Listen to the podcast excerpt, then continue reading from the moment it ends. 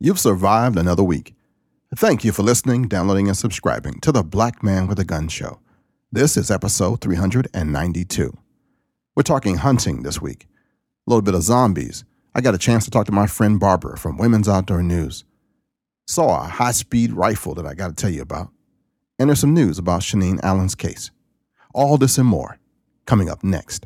Boom, boom, boom, boom. This is the Black Man with a Gun Show.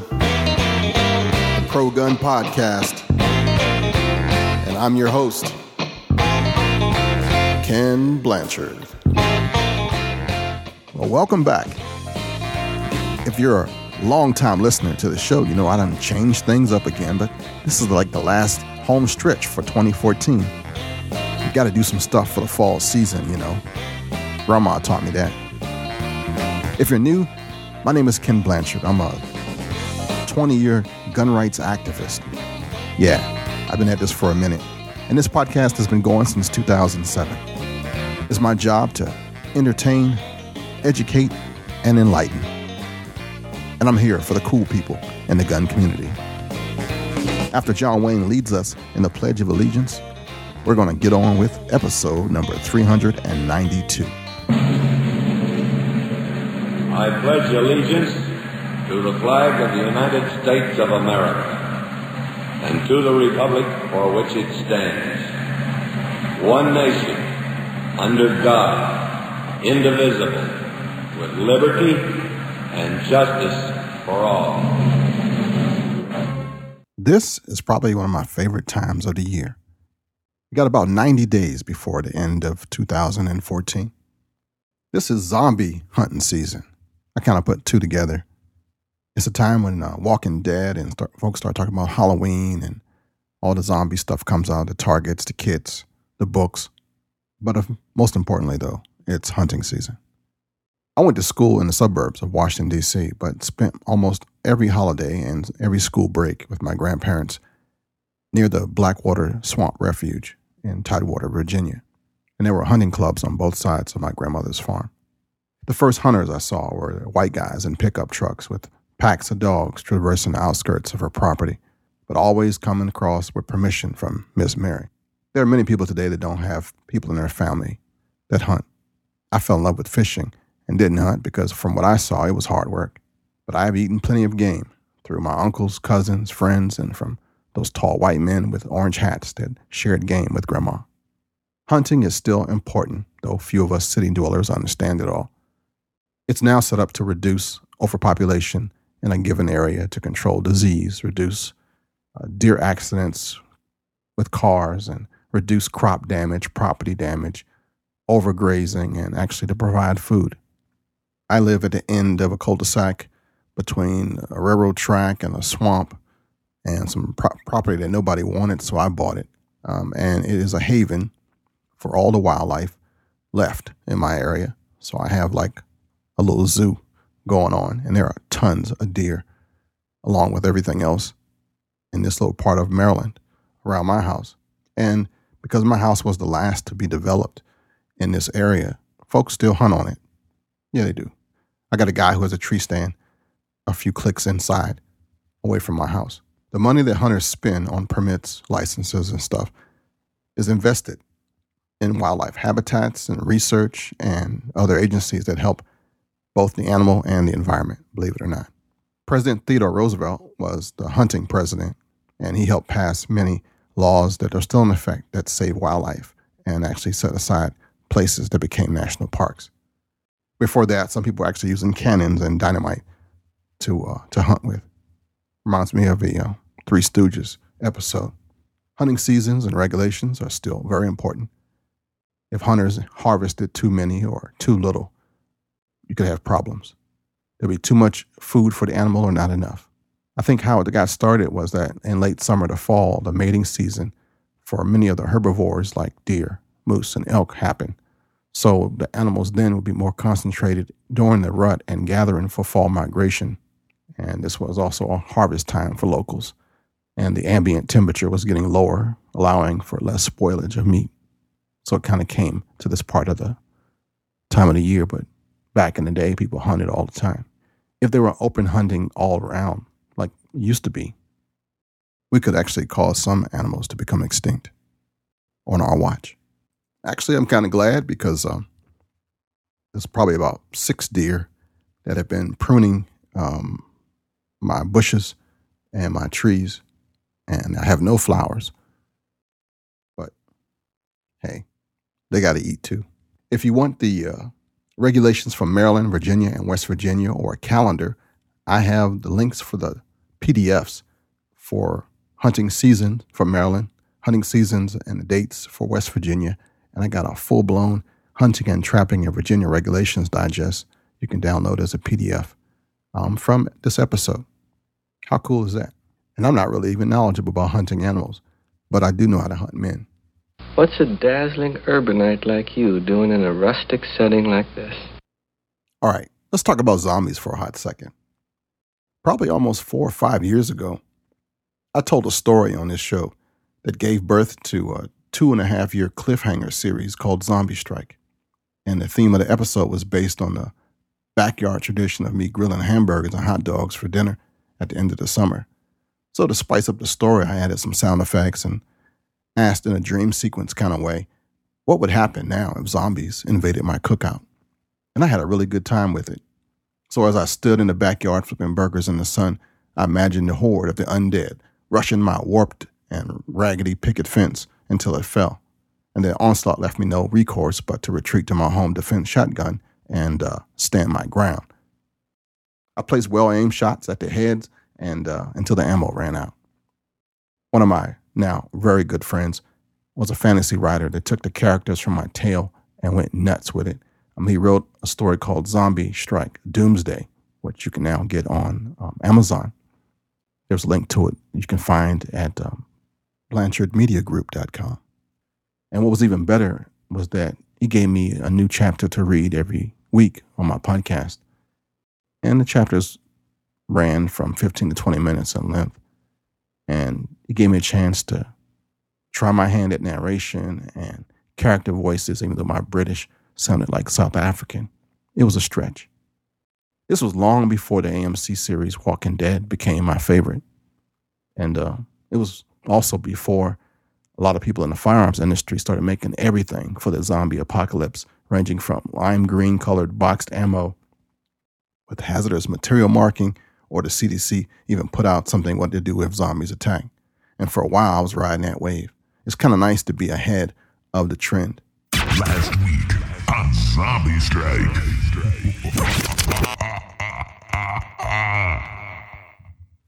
I think you can still check out Zombie Strike. I think Derek has all the episodes now on his site, derek-ward.com.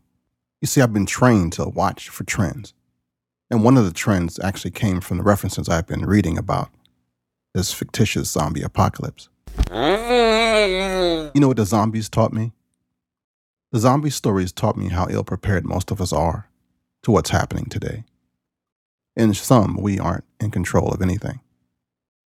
And those who have problems with me saying that are the most incapacitated. I remember when the power went off in our house and my wife was slapping the wall like a fool over and over again because she just couldn't imagine a life without, you know, hit the switch and the light comes on.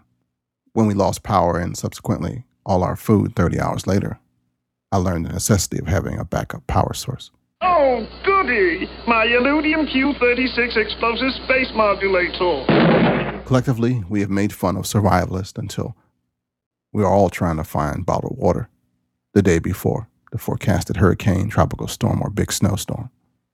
It's no longer fun and games. It seems like every national disaster recently has been supersized. When it rains, there is mass flooding. When it earth shakes, it's swallowed up in giant sinkholes. Fires have become infernos. Looks like we've become weaker as a people. And I wonder if it's just the natural order of things. Every generation gets more susceptible to allergies. Um, kids that came after my son are now allergic to peanuts. And it at least just goes on. In the zombie stories, you don't have to be fast just faster than the person in front of the zombies. In the zombie movies, rarely are the zombies athletic. They're just constant, like a bad storm. Seems as if you prepare, you'll survive. Louis Pasteur says that chance favors the prepared mind. I tend to believe that. Hopefully, you get my drift. This show is part of the Blanchard Media Group network.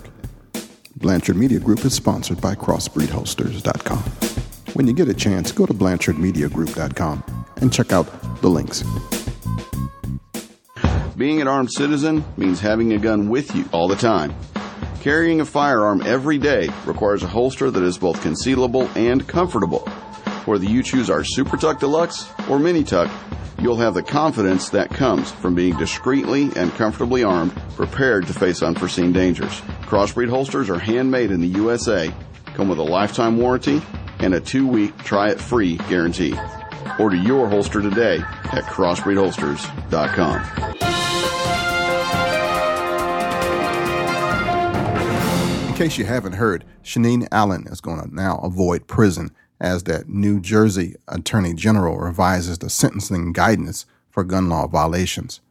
And I'm getting this from the NRA ILA report. In a stunning outbreak of sanity for the Garden State, Atlantic County prosecutor Jim McClain has reversed his earlier decision to seek prison time for Shaneen Allen, the single mother from Philadelphia who was facing felony prosecution for misunderstanding concealed carry reciprocity rules. Decision came after John Hoffman, acting New Jersey Attorney General, issued statewide guidance to county prosecutors clarifying the application of New Jersey's mandatory sentencing scheme to certain minor firearms violations. These developments meant that not only will Miss Allen and her children be spared the ordeal of her facing a felony conviction and lengthy prison term, even though they said they were going to do it anyway, um, but the other travelers who unwittingly violate New Jersey's harsh and draconian gun laws may also avoid a similar nightmare. I thought that is just too cool for school. And depending on who you talk to, uh, my hat's off to Evan Nappen out of Jersey for just doing what he does best. And everybody who contributed to her case, I don't care which um, thing, outlet you found on it, it's just too cool. And, and thank you for doing that money makes a difference in this crazy world. And sometimes you got to help people that you don't really know because it all comes back around. Miss Allen joins um, a lot of unsung civil rights heroes. And uh, thank you guys for being, for stepping up like you always do. So, a quick shout out to Evan for representing and uh, just you guys for doing what you do. If you're listening to this show, I know you had a hand in it. So I thank you for that. All right, product news. Back in the day, um, there was something known as a Dragon, an M47 for you jarheads. It was like an anti-tank, anti-tank missile system, uh, actually phased out of the U.S. military back in 2001. Um, the Javelin system replaced it. It's, it was a wire guidance system used in concert with a high explosive anti-tank warhead. And what you did with this thing was you had to tag something it was kind of like a laser. You tagged it, and then the big bombs followed it. Kind of similar to the Mule system, modular universal laser equipment that the Marines have now. Big old sucker. You had to carry this thing around, and you would mark uh, or, or laser range find a uh, target. It was a whole bunch of stuff. But you know, they've mounted all that stuff and made it mountable to a rifle. There's a company now called TrackPoint out of Austin, Texas, that has created a personally laser guided rifle system. And they will build you this rifle from scratch in different calibers. Um, the one that I'd probably get if I could afford it would be a 308. And it's kind of like the cell phone. Remember when the cell phone was a big old brick? I still got a couple. I had a cell phone collection um, I wouldn't turn my stuff in. Like I had, I got one of those giant clam ones. That's it's probably as big as a brick right now, but you fold it. That was the top of the line, man, back in the day. Well, now they got a system that you mark your target, pull the trigger, and when the gun gets back on your mark, it does all the dope for you, all the windage, all the elevation in millimeters and degrees and seconds. It all calculates this stuff and you shoot the shot excellently. it makes you a sniper. And it's made for hunting thousand yard shots and further. It's amazing. There are there's a video, whole documentary on the website. Check it out for the show notes for this episode, and you will be amazed. It's called Tracking Point. See what prompted that whole thing was I got a uh, I don't even know how it happened. I think somebody sent me a press release and I did it. You know, I checked out the site and I was like, OMG, baby. Look at that. Precision, precision, precision guided firearm. If I could only speak. Um, it's tracking-point.com. Get the whole deal there. And I got a white paper link on the show notes for this episode so that you can see it for yourself. Um, and the video, man, is just a monster. Right now, again, like I said, it's like a cell phone cell phone, a big old huge thing. You could actually hook this thing up to your iPad.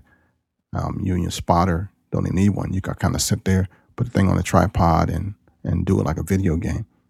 But I suppose it'd be really good for shooting long distance elk um, out in Wyoming when the season comes, and eventually it'll move on down. It'll get smaller and smaller in a couple of decades and be as big as an Aimpoint, probably.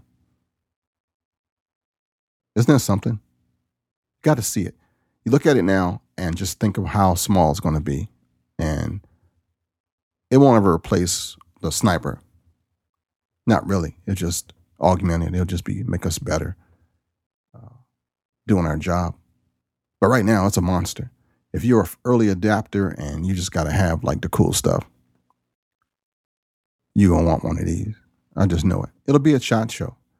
Speaking of SHOT Show, this has nothing to do with the news. This is a personal question to you. If you go on a SHOT Show yourself, can you tell me why?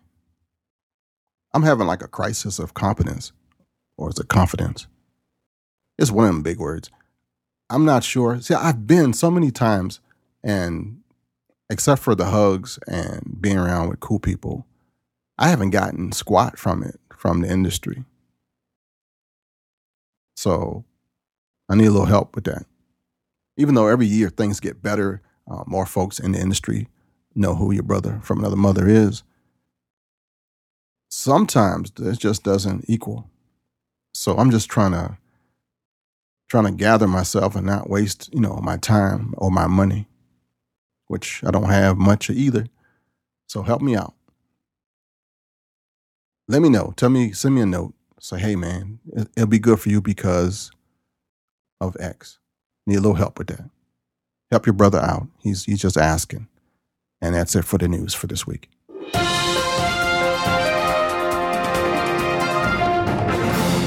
One of the cool things about this show and me being an activist is I've traveled across the country. And in my travels, I came across a young lady who could have been my sister, just in our likes and experiences.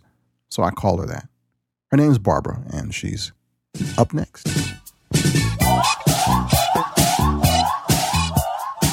Barbara, welcome back to the show. Hi, Ken.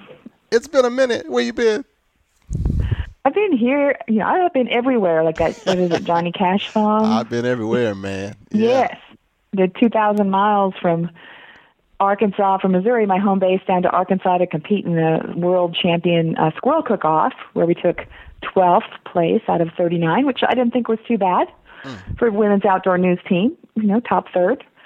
And then we went on. I went on to the to a teal hunt, uh, teal hunt for tenacious women, sponsored by Becky Lou Outdoors Girls Hunt Out program, and it was it was uh, it took place in Lake Arthur, Louisiana, which was an amazing place with beautiful marshes and duck blinds from Doug's Hunting Lodge. I have to give him a shout out, Ken. It was incredible.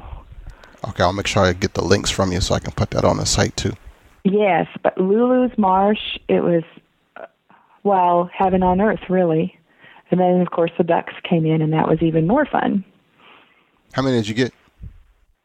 The first day we almost limited it. The limit was with six each. The second day we didn't do quite as well at our blind. We didn't get as many birds coming in, of course. And of course, I'm not the greatest shot in the world. So the first day we, I think we got 11 for the two of us. And the second day, um, seven, seven. a little embarrassing. It's all good. Hey, I, well, this is true. Tell, tell me about this teal bird. I thought it was a, just a color. I didn't look it up. No, it's a very small duck, and it flits and goes very quickly and has a very short season. And it's, um, you know, they just are like little stealth fighters. The way they fly in and can turn and bank and everything. So it makes it a it makes it a challenge for a duck hunter. And this was my first duck hunt, so go for the challenge, right? I should have started with geese. I know something. Huge. You know, something fat and slow and looking for a golf course. but you got some. You said eleven, right? Yes, yes, and I brought home a few other people donated some, so I brought home a mess of them, and I'm trying to figure. I think I'll put them in a gumbo. I'm not really sure, but it was just great because any sport like that, any tradition like that, is very social in the blind, and so it was wonderful to be with the guides and with the women that came in from around the country, and you really get to know somebody well when you spend a morning like that, shoulder to shoulder, standing, looking in the blind, watching the sky. It was, it was, I would do it again in a heartbeat. And I would recommend that your lady listeners and gentlemen who might want to point the ladies in their lives in this direction go to Facebook to Becky Lou Laycock, L A C O C K, and she has a Girls Hunt Out page, and she lists lots and lots of opportunities for women to get together and hunt. First time hunters, experienced hunters, it doesn't matter. It's just the camaraderie and the mentorship that goes on there is incredible. Yeah, I'm feeling kind of left out. I didn't get to go to the tenacious teal hunt myself. Well, you guys are just going to have to put on your own hunts. tis, tis true. Tis true. This is right. And you could ride your motorcycles to them. See? Touche. Yes. So, where, um, where's the cookbook and, coming? The cookbook. Well, I, I'm, I'm, I am. I don't know. We'll have to. I think we'll work some more on perfecting our squirrel, but that was delicious too. It was a smoked squirrel with pork butt over it, dripping onto it, smoked over cherry and sassafras with 30 squirrels. Pulled them.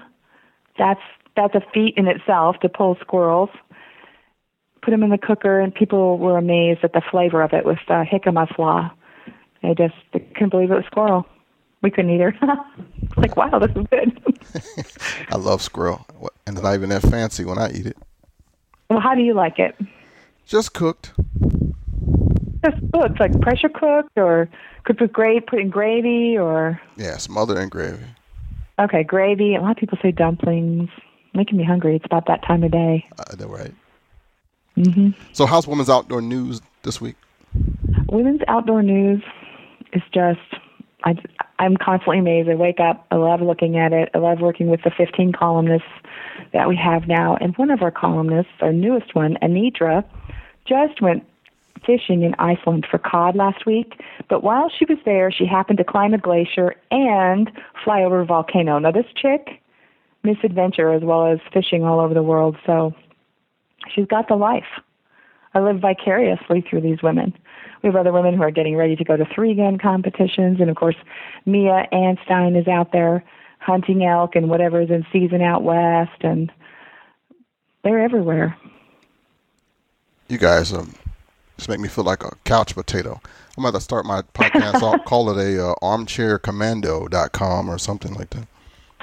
Well, I don't know we just enjoy our our adventures and live vicariously a little bit through us, and then maybe it'll just spur people to kind of figure out if they want to do that, and and then you can you get motivated sometimes. Yeah, when totally. you see other people really enjoying it. I know I do. I I want to buy a motorcycle now. Oh, that's cool. Would have to have three wheels. No. that? What is it? What are those called? Trikes. Tricycles. Trikes, or you can get the Can-Am with the two in the front and one in the back. Oh. Hmm.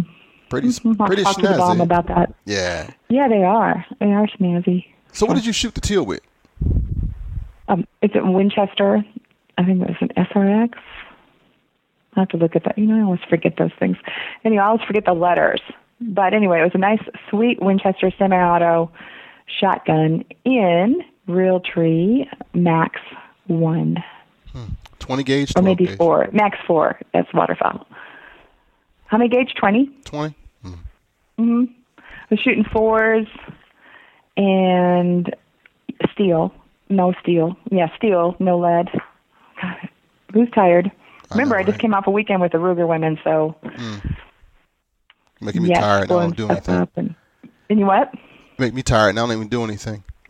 Oh, this is not even true. Hey, this guys, is not even true. Did you guys use decoys, de- decoys as well as the blind thing, or just? Oh yes, hmm we did. We used decoys and those Mojo decoys that you know that flap their wings. Oh yeah, yeah. Wow. Some people ethically don't feel that those are responsible in the dove field or the duck marsh, but you know they work. I don't even see how they work myself. Well, I, I don't know. I don't know what's going on in that bird brain, but something about that motion just probably maybe it catches their eye their eyes better or something. Because you you just think some, something that hunts by sight, they should be able to distinguish a plastic decoy, but they don't. This is true, and those but the mojos, you know, are on a on a stick or on a pole, and they're flapping. Their wings are turning. Yeah, it looked pretty real actually. And uh, oh, here's a neat thing about hunting there. Of course, alligators, right, in the marsh. Oh yeah. And put a bird down, and then all of a sudden, a couple of things. Supposedly, you can smell alligators. It smells a little bit sewerish. That's a word.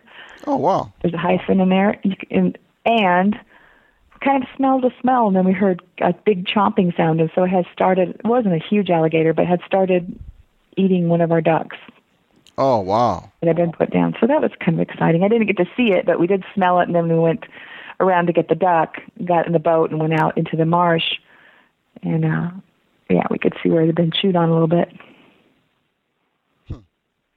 The few Maybe times, alligator duck gumbo, huh? No, but alligator season was over. the few times so- that I've been in the water with alligators, I, di- I didn't smell it. Every, everything smelled the same. Might just be my nose. It might be, but you know, I heard there's a study out today that if your smell factor is on the decline, you're probably going to die within five years. So there you go. Oh, that thing So don't work. live life as though it matters. if you can't work. smell an alligator. It's like, oh man, that was like 20 years ago. So I'm good. oh, hey, you are an outlier, yes, I am. Yes, I am. Mm-hmm. So how can we find beating out? the odds. I, I know, right? I shouldn't even be here right now. How I know. how, how can we find out about the wand? Well, just check us out on womensoutdoornews.com and TeamWON on Twitter. We're also on Instagram, Pinterest, and what did I miss? Facebook. Yeah, I like, I Outdoor like you News. guys on Instagram. Like- yeah, thank like you. like it's a lot a of fun. We're so uh, we're so photo oriented and image world oriented is. with a masonry page that we have now. Everything has a photo with it, so it makes it really easy to decide whether or not you want to read something. Just look at the photo. That's so cool. You're so social thanks. media savvy now. Well, that's all because of Mia. Mia Anstine is a social media editor. Oh, go ahead. Oh, and this month for you know Breast Cancer Awareness Month, mm-hmm. we are featuring a product every day. Thirty-one bam days of this product is funding breast cancer research. It doesn't have to be a pink product, but we'll be doing that on our social media outlets and just letting people know, hey, if you buy this product this month, so much of it will go for breast cancer research. oh, that's too cool. We're in the pink. Yes, you guys are. Mm-hmm. All right. Thank you so much, Barb. Hey, thank you, Ken.